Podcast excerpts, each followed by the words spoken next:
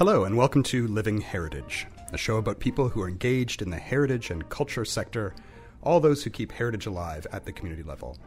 I'm Dale Jarvis, and today's guest is Robyn Lacy. Robyn is a second year master's student in the archaeology department at MUN and completed her BA in archaeology at the University of Calgary in 2014.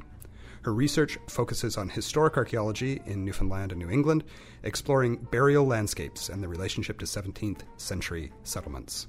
This summer, she'll be excavating at Ferryland for four weeks in search of the early burial ground at the colony of Avalon. Welcome to the show. Thanks for having me. I'm delighted that you're here. It's all, it's always great to have a chat about uh, g- graveyards and gravestones and burial landscapes, and, and so I'm very excited. When I saw your, I you know, we were just talking before the show about social media and how that's Yeah. kind of how people find each other now, and and um, you know, so I had seen something that was on Twitter, or and then found your blog, and I thought we need to have you on Perfect. and chat. So, so tell me a little bit, I, I guess, about how you got interested in archaeology. What's your what's your origin story? my origin story is probably that um, my family used to go to museums. Like all of our holidays would just be like all I can remember is like heritage sites and going to museums and going to like ruins if we were in Italy or something.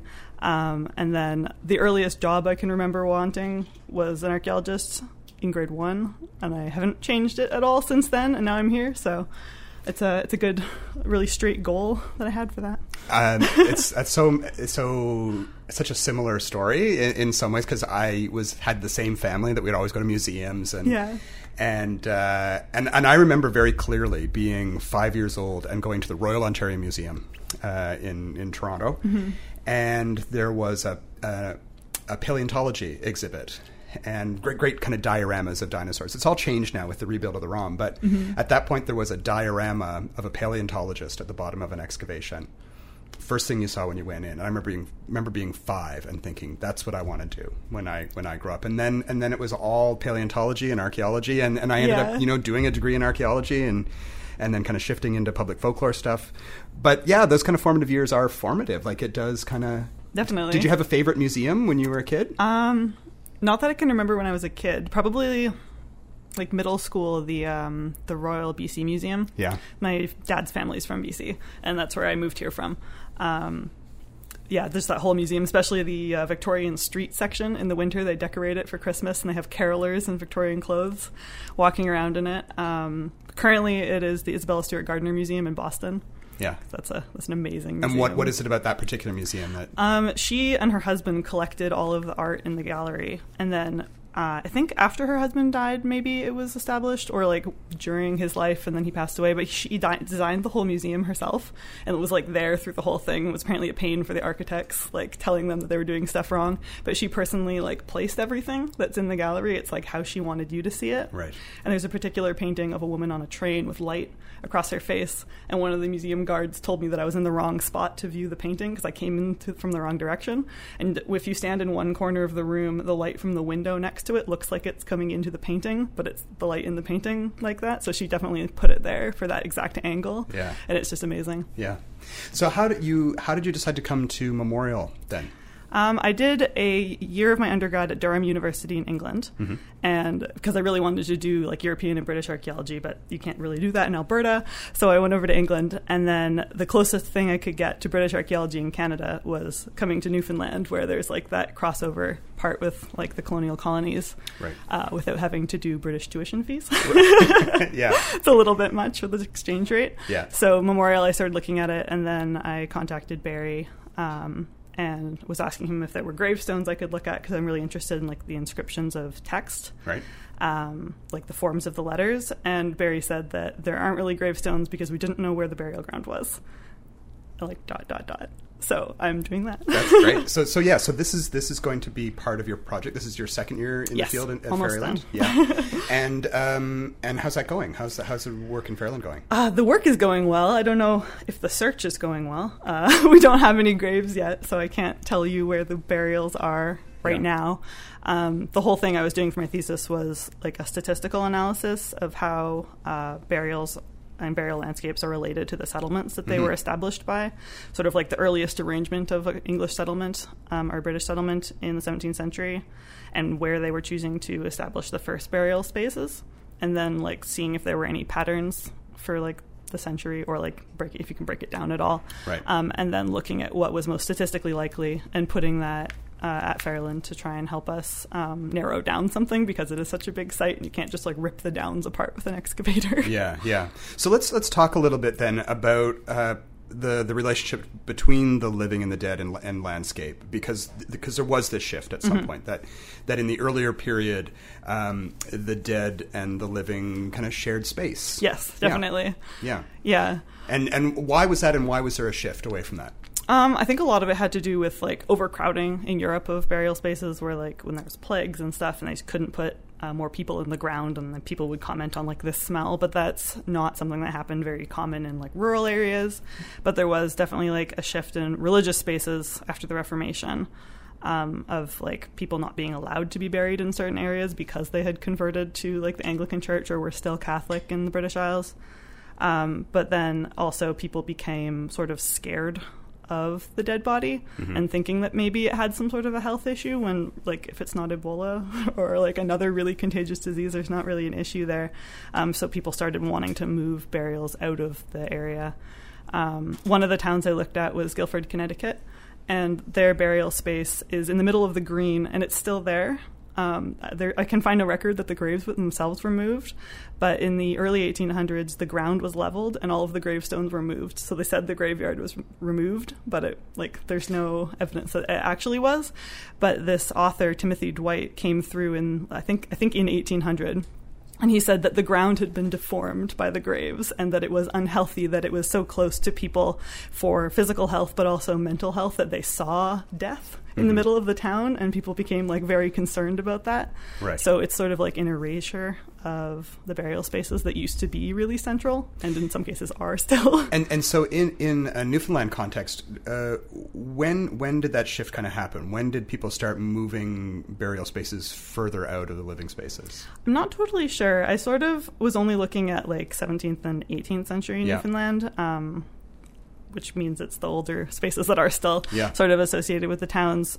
I, I would assume sort of probably the 19th century, Yeah. um, but I'm not. like I know I know in the in the city of St. John's um, you know there was a there was an act or a law passed in 1849 about uh, you know burials within the city limits and I know and I know this the city of St. John's is is a little bit different from Yeah. kind of rural context but yeah there was, I know in in St. John's like some of the the, the the most central cemeteries like the Anglican Cathedral Mm-hmm. Cemetery yeah it, by by the 1840s it had kind of uh, Yeah. it was kind of the end of its time I Yeah. guess, and all these other graveyards kind of popped up around the edges of the city at that point I guess which would have been kind of out in the country Yeah. right?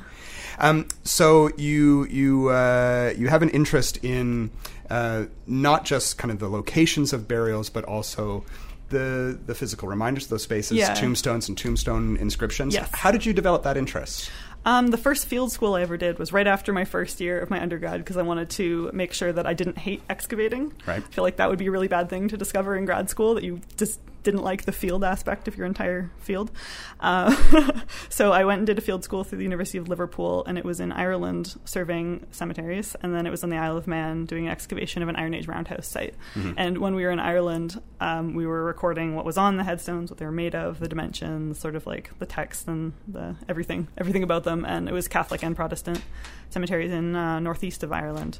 And I was sort of looking at how the scripts were formed because we had to rec- record the standard fonts and everything, and how they eroded, and how you could sort of use the way that they eroded to tell what they had said if Oh, it was illegible otherwise. Yeah.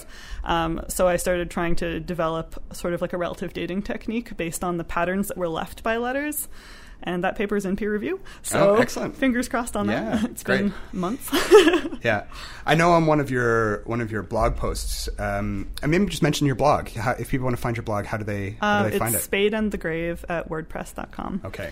One of the one of your posts was talking about where stones come from uh, in a, in a kind of a New England and Newfoundland context. Yeah. Yeah. Yeah. So a lot of like that's part of my thesis as well with the Ferryland gravestones, but a lot of the 17th or the 18th century gravestones in Newfoundland were imported, Mm-hmm. um, as far as we know. And Jerry Pocius has written quite a lot about that, Yeah. um, like where stones come from, um, and the, how you can tell from the makers and the records of importation and stone types. Like what quarries they may have come out of and everything, um, but I'm not convinced that they were all imported because that seems kind of ridiculous, especially for a population that maybe was more trade based. Um, so I'm like currently looking for 18th century gravestones that may have been um, carved here, which would be Yeah. really cool. Yeah.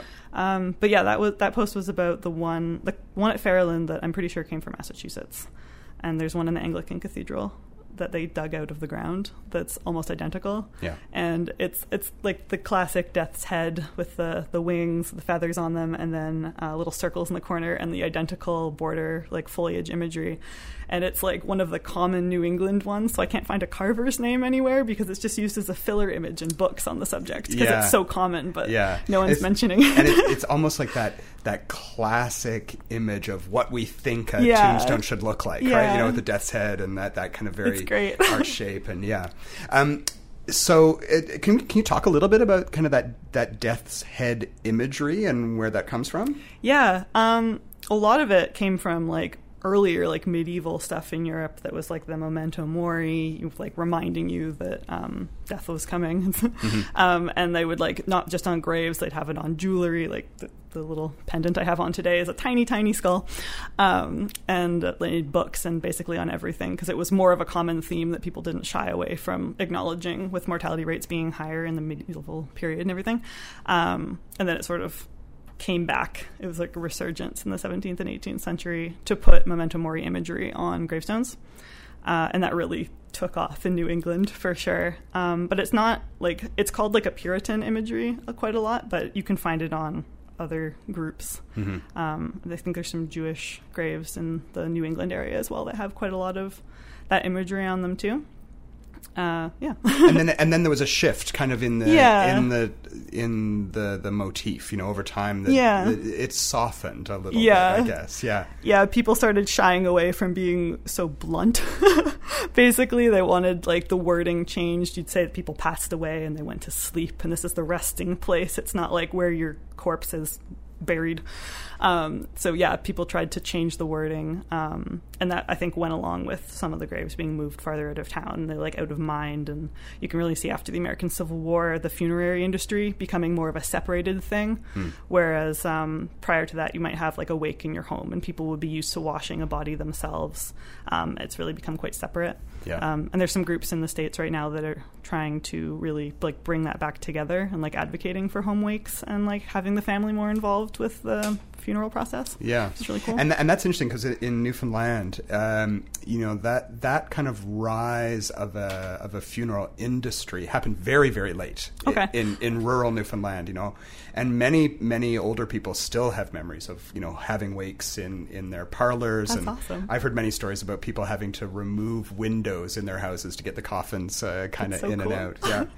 um, I, while we're talking about death's heads and symbolism, I, I wanted to talk about hex foils. Hex foils. now, if, if someone doesn't know what a hex foil is, what is it? It's a uh, hex foil is also called a daisy wheel or a witch mark, and it looks like an abstract six-pointed flower, uh, basically. Um, and it would have been drawn. It's called in medieval graffiti. It's called a compass drawn um, mark, which was carved into churches quite a lot, but it predates like medieval Catholicism, and like you can see it in Roman stuff in Rome as well as like Romano-British objects, gravestones, and like like columns and everything. Like it's a pretty common. It's just like a general sort of protection mark that you put it on something that you want to keep from like being invaded by evil. People would put it over their doorways in medieval Spain to keep evil from coming in, or like over the fireplace and windows and everything.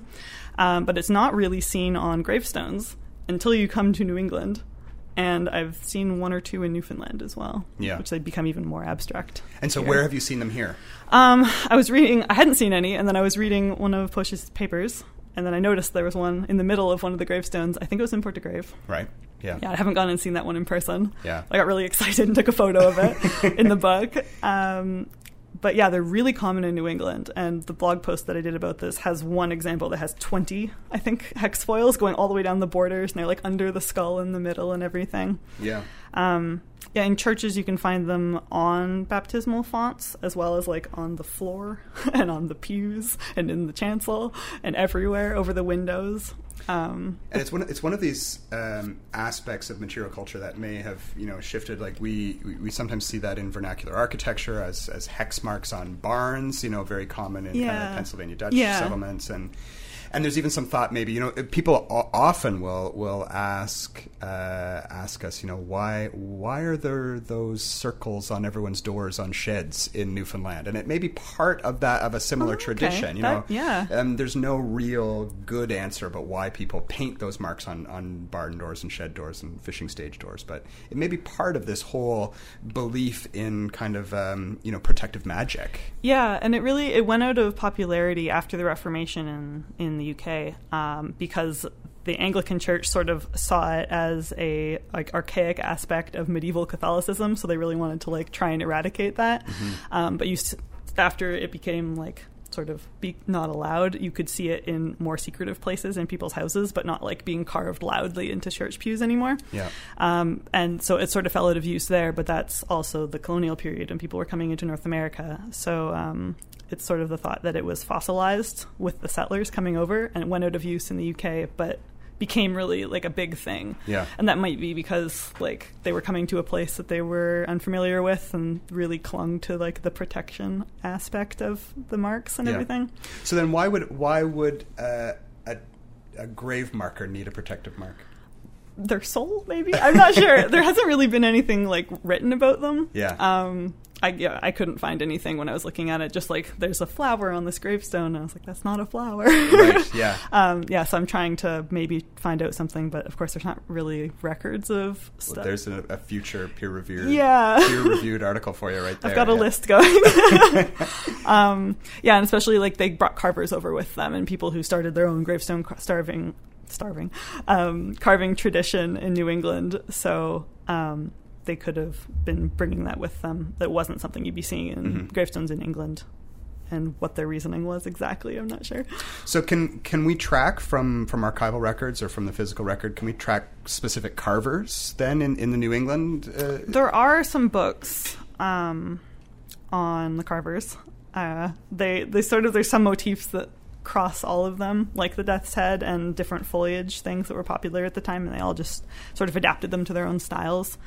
Uh, they used the he- the hex foils in quite a lot of them, and the other sort of there's like a spiraled motif uh, that someone sent me an article recently that said it may have come from the really old swastika. oh yes, yeah, was- sun sun symbol. Yeah. Yeah. ones that had multiple arms that became this sort of like spiraled pattern. Yeah. I've seen that on a lot of gravestones as well, and one that kind of looks like a spider's web. Right. Not sure what that one's about. Yeah. Yeah. So so what um, what actually do we have from Ferryland in terms of, of markers? H- how many stones or stone fragments are, are there? Three fragments, two gravestones. Okay. And we realized last fall that two of them fit together. Yeah. so we have two gravestones, which is great. Um, neither of them have a date on them. One of them has a first name, uh, and the early, I think it's a 1623 census, uh, recorded two people named Nicholas. Uh, H something at Ferryland, so that could have been one of their gravestones. One was a carpenter, and the other one was a gentleman. So whether or not it was given to him because he was a friend and couldn't afford it, or if the gentleman could afford this fancy gravestone, because they had slate cutters at Ferryland. Um, but we do know that now that they are local slate. Okay. Like that's been the suspicion, but as part of my thesis, I did PXRF testing with Dr. Stephen Piercey in geology. Right. Yeah, and So now for for for the novice out there, can you can you explain what that what that means and how that works? PXRF, uh, yeah, so it, it shoots X-ray beams into the stone and reads the elements in it. So there's one for major elements, and there was a laser for minor elements, and it can tell the proportions of them. So what I did was take the one machine only fit the very small piece of the gravestone that we have, but we know it's a piece of this other one, so didn't have to test the other one as well. Um, did a lot of points on the one, and then I tested on some 17th century slate tile pieces that we know they were making locally in Ferryland. Mm-hmm. And then we went to the quarry site that Barry identified as part of his master's thesis, where the slate matched from the roof tiles. And we took quarry samples and we like triangulated them, and the readings are very, very similar. The mm-hmm. most outlying in the data was from the quarry samples, and that's probably because I was picking samples that I didn't have to cut off the rock, not for carving, just they were loose. So I wasn't like looking for really nice stone. It was just any available stone. Yeah. So it's probably the outliers are probably just me. yeah, yeah. So, we, so we do know then that that there were stones being carved Yes. locally using local materials, using uh, kind of Yeah, and it really doesn't here. make sense for them to have been importing gravestones at that point yeah, in the 1620s. yeah. And we think they're probably associated with the 1620s burials um, because the only record we have of any people dying in Ferryland was the one letter that George Calvert wrote um, saying that over the winter of 1628 29, nine or ten people died. And that's the only mention we have at all. And one of the gravestones says 6 2 on it. And that could be like the like age 62 or 1662 or 1620 something. Right. Yeah, it's really like there's just a little tiny chunk. And what in what context were those were those pieces of stone found? Yeah, so the the two pieces that fit together were found, I think, just in front of the brewery and bakehouse, which is on the eastern side of the colony, um, just before the ditch and the little bridge that you walk across if you're there. And the bigger piece was found inside of the ditch, and they're all broken, and they like it's it's slate, so they would have had to have fallen very violently to have broken in the way that they did.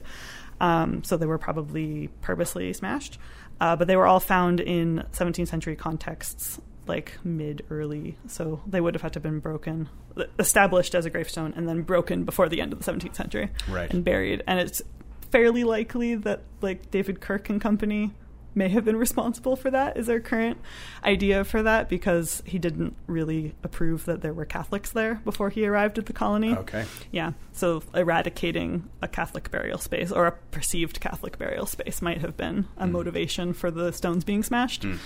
So, uh, do, you, do you have a, a personal theory on where these burials might have taken place in Ferryland? I mean, I've had several and they've all been disproved. well, walk me through that then. Like, so what was your initial hypothesis, and then how did you disprove it? Okay, um, so the colony had a wall around it.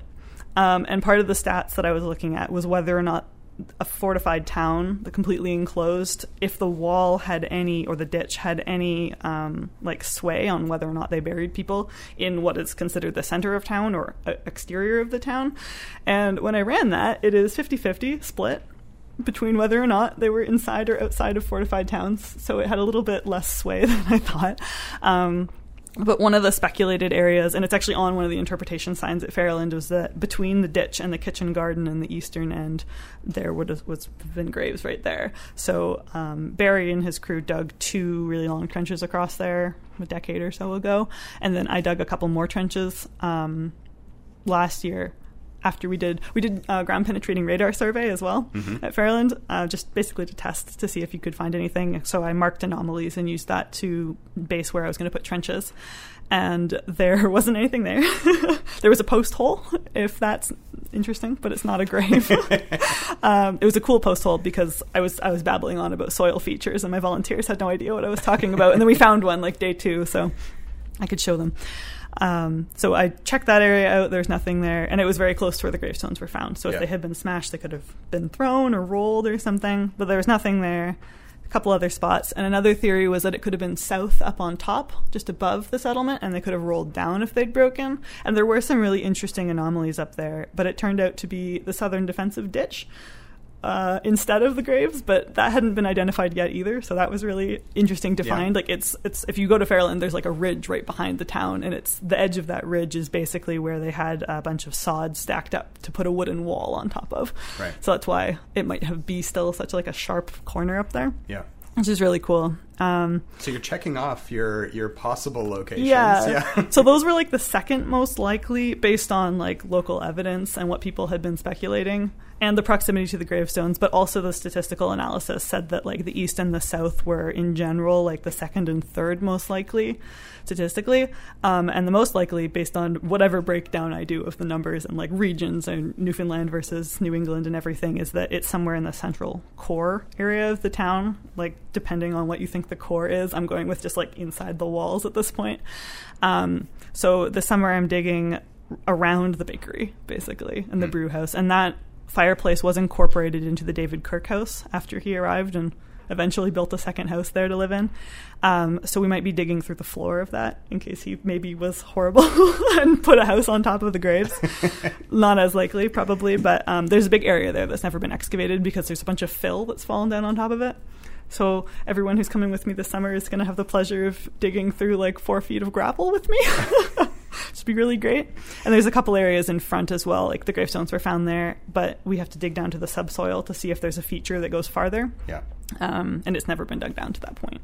I, I want to talk a little bit in the in the few minutes we have left, just about public archaeology and just kind of this idea of like getting kind of getting people interested in in the work that you're doing. Yeah. So I'm, I'm trying to like implement social media as much as possible in that and be like, I'm here, I'm doing this, and like putting as much of my research online for people to access and like comment on and talk to me about if they have ideas as possible. Like Instagram a little bit, but a blog and Twitter mostly. And it's really good as well at Ferryland because it is like an open public site with archaeologists digging during the week and people can come up and talk to us. So I try to like make sure people are aware of what I'm doing. And the tour guides bring the tours to me now. So I'm, I'm basically on the tour track at this point. Um, and I, I'm right on it now because the bakery is one of the stops and I'm going to be just right around there. So I, yeah, I give a little like talk to anyone who wants to come up and chat with me at Ferryland all summer. And if people want to follow you on Twitter, what's your Twitter handle? It's Robin with a Y underscore LA. And, and the blog again is Spade and the Grave. And in the last couple minutes we have, uh, you had mentioned before we start uh, about a possible little nerdy treasure hunt that we could send some people on Oh, yeah. to find uh, kind of a hidden uh, hex foil. Yeah, so there is a hex foil at the rooms, and it is on a Irish sailor's chest. And if people have been there, they probably know the one I'm talking about. But you have to crouch on the floor to see it. So if you can find a trunk in the room somewhere and sort of sit on a weird angle on the floor and tilt your head and the light in a certain direction, there's a hex foil that's been painted over. Um, to probably to protect the sailor, and then the trunk has a new coat of paint on it, and it was like changed a little bit, so it's it's sort of made to look like it's something else. But if you see in the light, you can see the carved lines underneath. So Yeah. this is a this is a this is great. This we've never done this on the show. This is a challenge then for people. It is to go out, find the hex foil, take a picture, tweet it to you. Yeah, tweet me your photos. That'd be and, great. and I'm and I'm sure like if people are doing you know uh, in some fabulous cemeteries, you wouldn't be adverse to being yeah, tweeted some. I'd like to know any pictures, yeah. pictures people have of hex foils or any of the spirally designs or anything, especially in Newfoundland. Yeah. I'm working on those. Well, we'll put that out, and, and who knows what we what we might get. Yeah, that'd be great. So um, I guess just to, to, to wrap up, you're going to be digging uh, in Ferryland over Yes. the summer, and if people want to, to to check that out, how do they? Yeah, How do I'll, they find you? I'll be at Ferryland um, weekdays from like all of July, basically the Yeah. third to twenty eighth. I'm digging. Um, I'll have a different crew of volunteers, but I'll I'll be there. And I know, and if people are interested, there, the Colony of Avalon has Yes. a, a website, and they can find uh, them out and, and check them out as well. yeah, there's a little museum. It's lovely, and you can go on a guided tour, or they can just send you down once you go through the museum to do a self guided tour. And during the week all summer, I think from mid June through August, there's archaeologists on site. Yeah. And then what's your what's your long term goal? You you finish this. What do you want to do? What do you want to do when you've done your your thesis? Um, finish all the list of papers I've got first. Yeah. um, considering PhDs at some point, uh, probably would be doing that in the UK. I'm kind of interested in looking at post Reformation burial practices because there was some like suddenly Catholics had become taboo and weren't allowed to be buried in consecrated grounds that they owned previously. Um, so there's a lot of really interesting changing burial practices there, but also looking at the relationship between English settlements and ones in Newfoundland potentially. If I can find any 17th century burials here first, that would be a good correlation. Um, or looking at archaeology in museums would be a combo of the two would be a perfect sort of career path. Great. Well, good luck with everything, and, and good luck with the summer. Thanks for coming on the show. Thank you.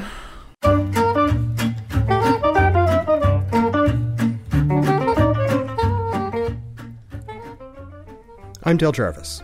You've been listening to Living Heritage, a production of CHMR Radio 93.5 in collaboration with the Intangible Cultural Heritage Office of the Heritage Foundation of Newfoundland and Labrador. You can find us online at ichblog.ca or on iTunes. Our production assistant is Tara Barrett. We would love to know what you think of the show. Leave us a comment on the Living Heritage Podcast Facebook page or tweet us at ICH underscore NL. Thanks for listening.